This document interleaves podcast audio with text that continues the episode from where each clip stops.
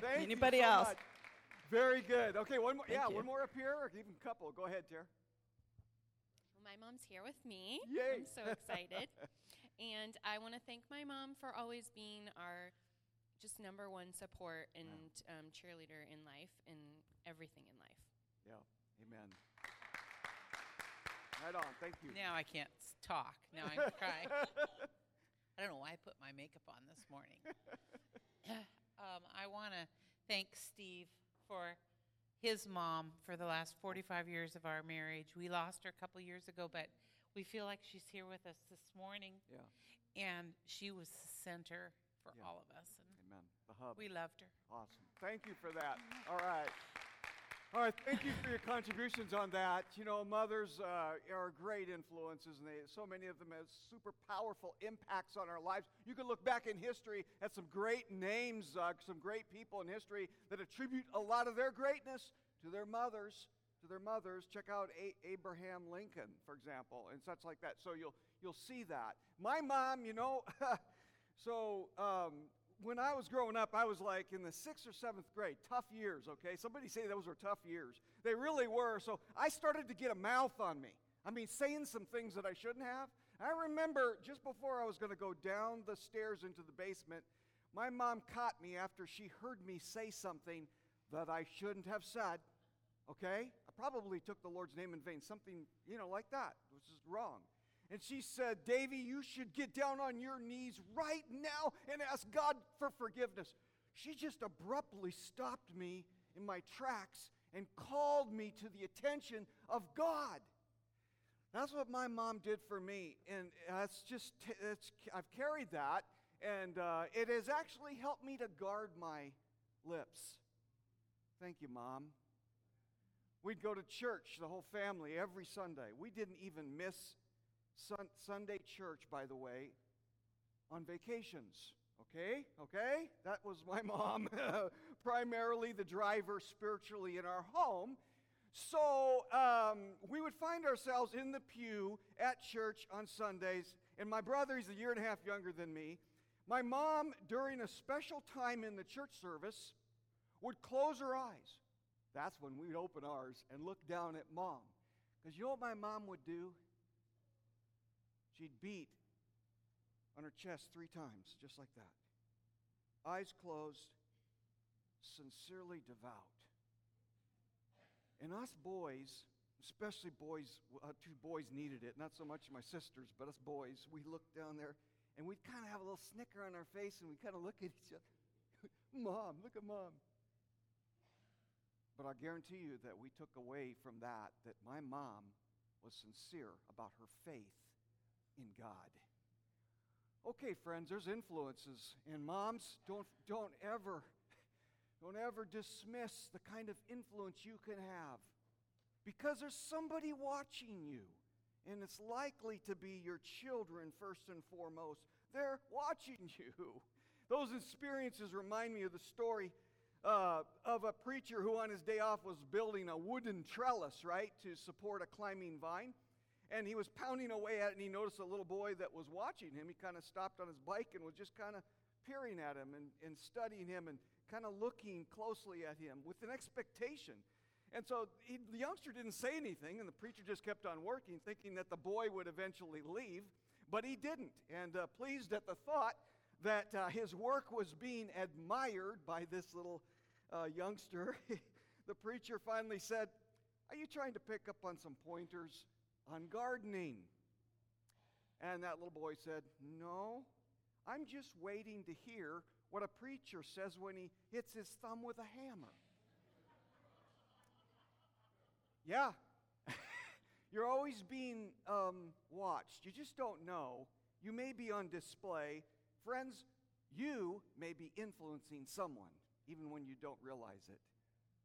You may be influencing someone. Jesus said these words You are the salt of the earth, you are the light of the world.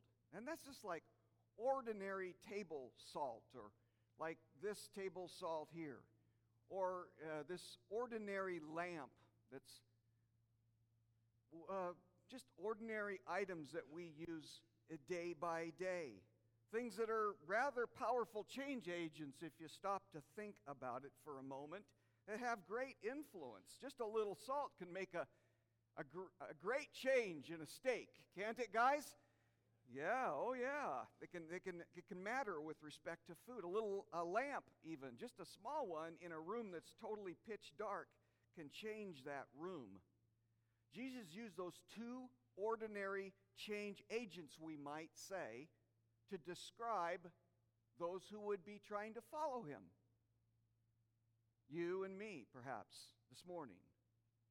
You are the salt of the earth, Jesus said. You are the light of the world. Jesus is saying, number one, you're influential. You are. Do you believe that? Let's just say it. I am influential. Say that with me. I am influential. You are. You may not think you are, but you really are. In some ways, you are. You're, you're, you're ordinary, you might say. I'm, I'm, I'm not Abraham Lincoln. I'm, I'm not, I'm not a, a big name, but you're like salt ordinary. Or like a lamp, light, ordinary, but powerful change agent in its place. In Elmer Bendiner's book, the, the Fall of Fortresses, he describes one bombing run over the German city of Kassel in World War II. He said our B 17 was barraged by flak from uh, Nazi anti aircraft guns. That was not unusual, but on this particular occasion, our gas tanks were hit. Later, as I reflected on the miracle of a 20 millimeter shell piercing the fuel tank without touching off an explosion, our pilot, Bohn Fawkes, told me it was not quite that simple. He goes on to write On that morning following the raid, Bohn had gone down to ask our crew chief for that shell as a souvenir of unbelievable luck. The crew chief explained that not just one shell, but 11 had been found in the gas tanks.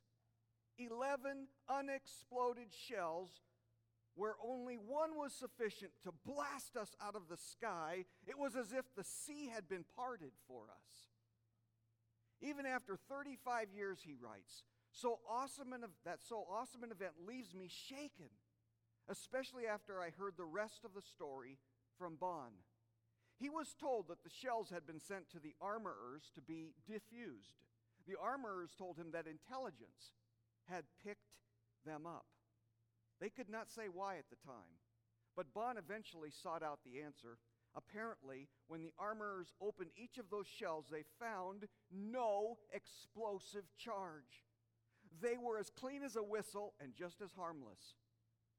But not all of them were empty. One contained a carefully rolled piece of paper. On it was a scrawl in Czech, Czech that read, This is all we can do for you now. The Germans, you see, forced the Czechs to work in their munitions factories, and the Czechs were slaves for them during World War II. But they fought back in their own small way. This is all we can do for you now. Do you think they felt like they couldn't do very much?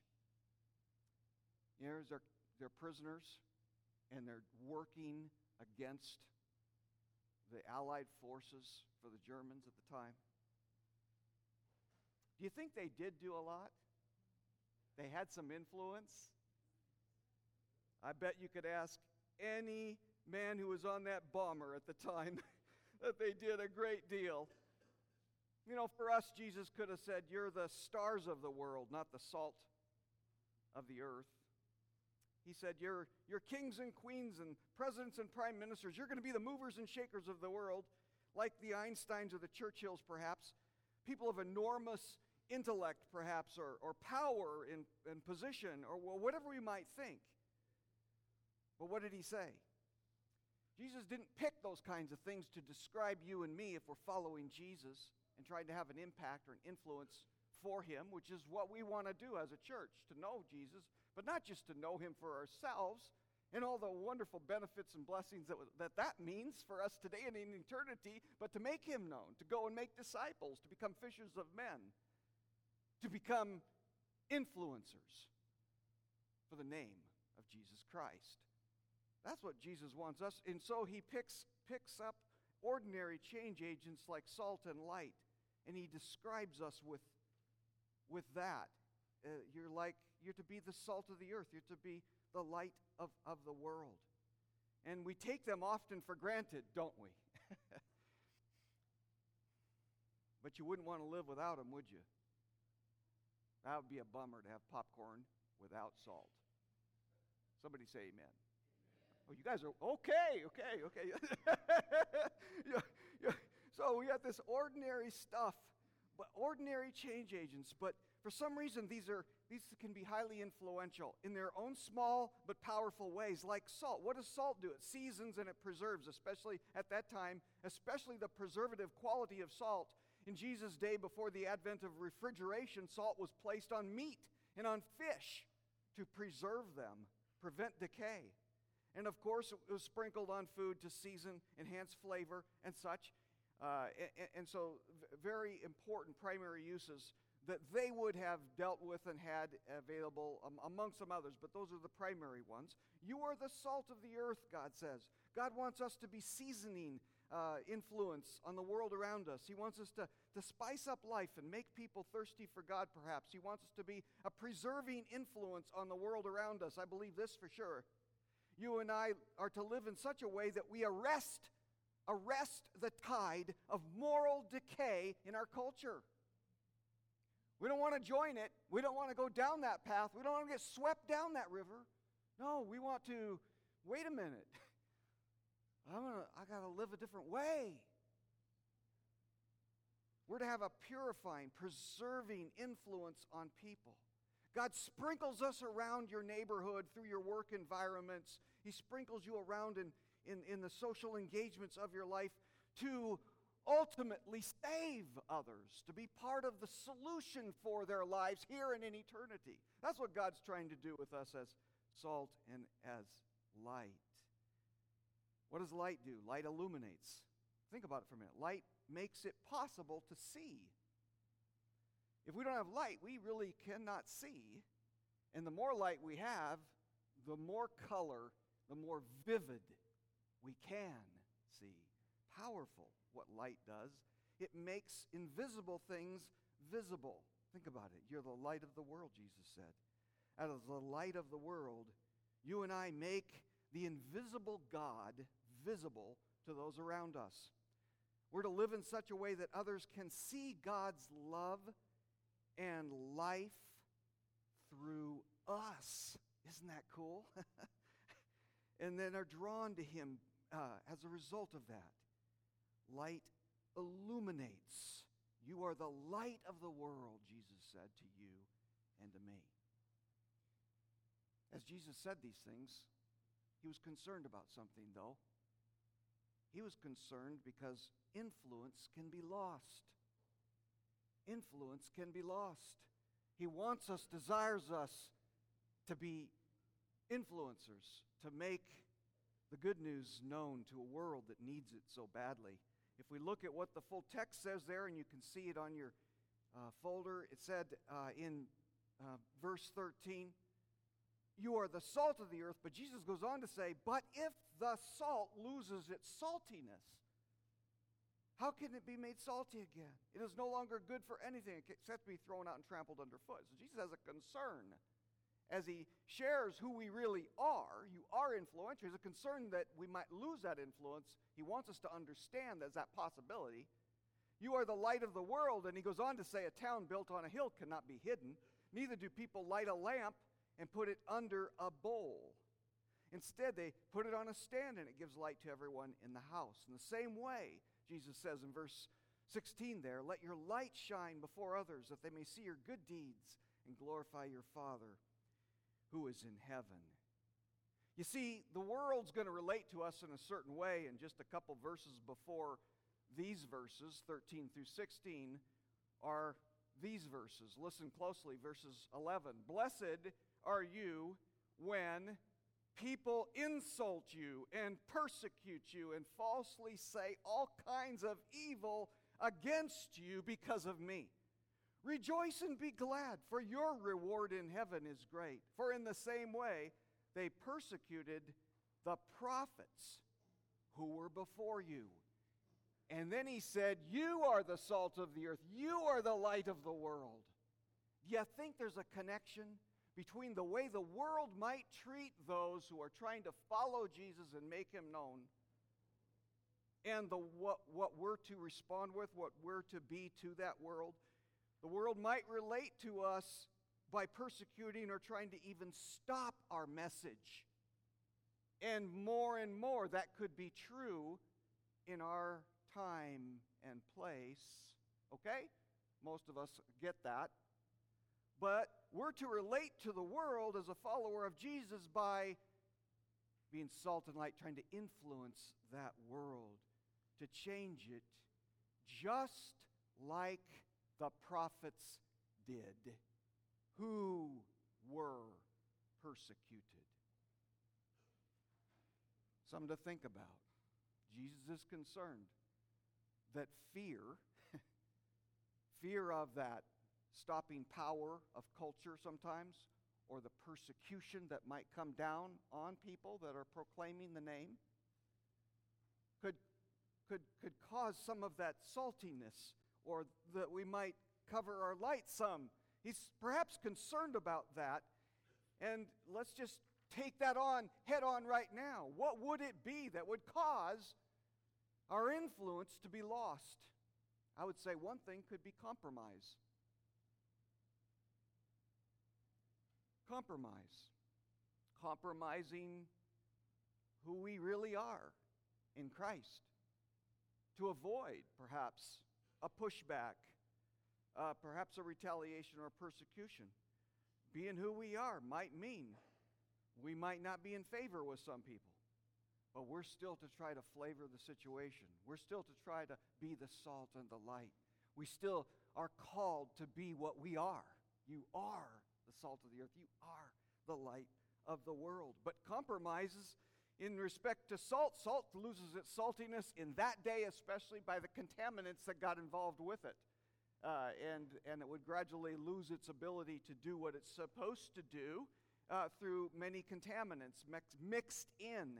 And in our lives too, our potency for Christ will be diminished, reduced, if we allow contaminants to get aboard and start to reduce our potency as a salty people for Jesus Christ. What does that? For me, sin can do that. For me, compromise uh, and unwilling to share the full truth, sometimes when it might be the most wise to do so. People need the truth, and we're to do it in love, but they still need the truth. There's a lot of falsehood, there's a lot of deception and downright lie sometimes that's, uh, you know, in our culture, that's all around. People need to know the gospel truth about this life and the life beyond. And if we don't share it, who will? That's one of the reasons we're here out in this area that's growing and booming. That's one of the reasons we're sending people to be with Kyle and Ruth out in the Salmon Creek area because there's a need for more truth tellers. There's a need for more salt. There's a need for more light. People need these things, they're absolutely vital and necessary. Thank you for being aboard the branch in the purposes and uh, the pathway that God has placed us on here. And so we're to live in this world, but not of it. We're, we're not to let it compromise us. We're to maintain our, our potency, but we must also maintain our proximity. We must be present with people so that we can be light. We, they can see better life through the light of God's Word, through the light of God's being and the truth that, is, that, that he is to us. The early disciples, you know, led by Paul, uh, turned the world upside down in their day. they really did because they were uh, salt and light. They, they, were, uh, uh, they were potent with the gospel of truth, and they were proximate. They were present in the cultures that needed that so desperately. And we're there too, friends. You're there too. And we call ourselves to this because We are led by Jesus Christ. He wants us to know these things. He wants us to have all the blessings of the Beatitudes, and then he quickly moves to this. This is who you are. Understand there will be pushback, just like there was to the prophets of old. There were preachers of God's word at that time. And so, um, we must make the most of, your, of our influence. That's the third point. We must make the most of our influence. If you're writing these down, there you go. Jesus concludes, we might even say, by this. He says, Be different, have that character, be salt and light. And here's a scripture verse to take home Do not be conformed to this world. There's a push, uh, you know, an influence from the world, from people that may not know Jesus yet, may not understand this message that he carries, that may not have it figured out that there's a world beyond this. This, this life is the dot. We're trying to live for the line, not just for the dot. There's, a, there's an afterlife that's grand and great, and the promises ultimate fulfillment comes the next life. That is the one beyond our death here, the time Christ comes again. Don't ever think otherwise. There's a reality to the future. And just as you're here on this day, there is a day when you will die and you will face a judgment before God Almighty, the creator of the heavens and the earth, the one who rules all. He's all sovereign, friends. He is also the ultimate judge of you and of me. We need desperately the saving grace of Jesus Christ, whom He set, sent out of His amazing love for every soul and desires that we would be with Him forever and ever. And so God, God wants us to not be confirmed. He wants us to be conformed, rather, but transformed. He wants us to be transformed by the renewing of our minds. As we stay in our Bible, we gain the mind of God, we gain the mind of Christ. We understand truth through the scriptures, the special verbal revelation that He's given to us to open our hearts and minds to understanding the realities of this world and the next. We may prove then what the will of God is, that which is good, acceptable, and perfect, friends. That's what that's a goal for us. And it'll make us potent as salt is to that steak you might have later today. It'll just boom. It'll make us light to the darkness, even of our minds. It'll illuminate us to know more about what's real and true. And we won't be deceived. We won't fall into the smoke and mirrors of the culture that might have a falsehood that wants us to follow, might have a lie that wants us to turn to. We'll know the truth that'll set us free, Jesus said. And so, friends, these are the things that God wants us to do to be present in that culture, not of it, but in it, to do good and to engage, uh, and to ask ourselves, what can I do for someone now? No matter where you find yourself, just as those Czechs found themselves in prison, slaves to make munitions, to bring down and destroy their own countrymen and, and allied forces. What can I do now in the place I am? You may not think you have much influence. I beg to differ with you. You can be salt and light and be transformed more and more into that powerful, potent change agent that people need so desperately today. This guy said uh, he was in line checking out at a store. Look, I'm in a hurry. You made a mistake. The sign says $9.99, and you only charged me $1.99. Please make this correct so I can get on. I got some things I got to get done. And she said, Sir, I didn't make a mistake. He said, Sure, you did. There's a sign. Here's a receipt. Please take, please make the correction. You know, I, I, I, I, owe you some more money. Come on. Well, he, she said, Sir, I, I still, I didn't make a mistake. Well, what do you mean? She said, Well, I can, I can tell you the rest of the story. And he was in a hurry, uh, so can you, just let me finish for just a minute here. And uh, there was no one else in line. And so she said, Recently my life has been falling apart. And I needed to get back into church. It's some kind of a faith journey. And I was looking around at what was closest to me, and I found the name of a church, and I went there last Sunday. And I slipped in and sat in the back row. The pastor that day was speaking on integrity. Sir, it happened to be your church. And you don't know me, but you were the, you were the one bringing that, that message. And when I saw you in my line today, I wondered if this was something you preached on Sunday or lived on Monday. And I determined to find out. So I switched the sign. She said, Sir, I don't even know the right questions to ask. But I know that whatever you've got, I need. And then she began to cry. Church, our lives are on display. There's little grandkids watching us. There's kids watching us. There's neighbors watching you. They know you're in church. They, there's people in your work environments that are watching to see if you take extra copies and just walk off with them. There, there's all kinds of ways in which your life is on display, and thus your life is an influence. God calls you to be, calls me to be salt and light. In fact, that's what we are as his followers. What a privilege that is for us. Let's pray. Almighty God, thank you for bringing the fullness of the light of your being to this planet in the person of Jesus, who claimed himself the light of the world.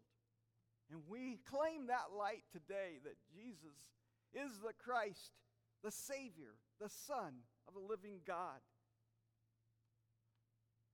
And oh, we desire to be like him in the sense of being light that he's calling us to be as we journey toward the place that he's made for us in heaven. toward this everlasting life. Oh God, thank you for these words of challenge to us, a reminder to us in many ways perhaps, but also a challenge to be the salty, saltiest, salty Christian we can be for people around us, to be pure as we can be in our heart, oh God, to be poor in our spirit, to be these people that, oh God, can, can lead people as they, as they may just observe whether or not we're really followers of the name of Christ. And I know we're going to do it imperfectly, but thank you, God, that are calling us to be this. Thank you for Jesus and these words and this talk that he gave that can be so important to, to us even today as a reminder and as a challenge.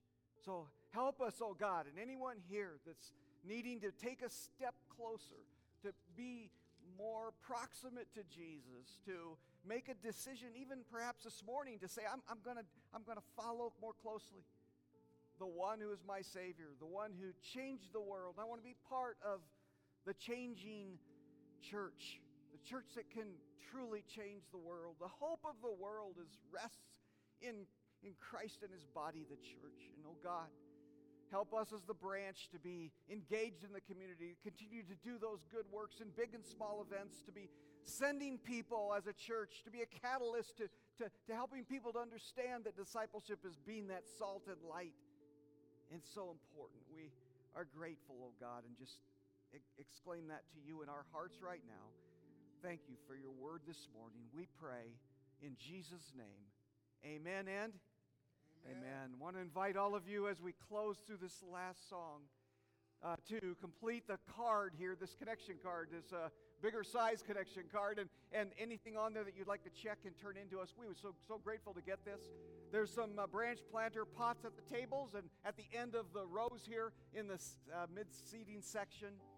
Those of you that have children, please uh, go retrieve your children after, we, after this song is complete.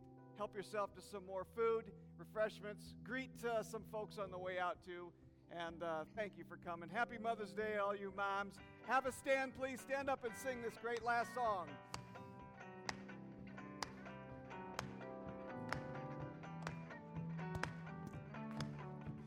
Let's respond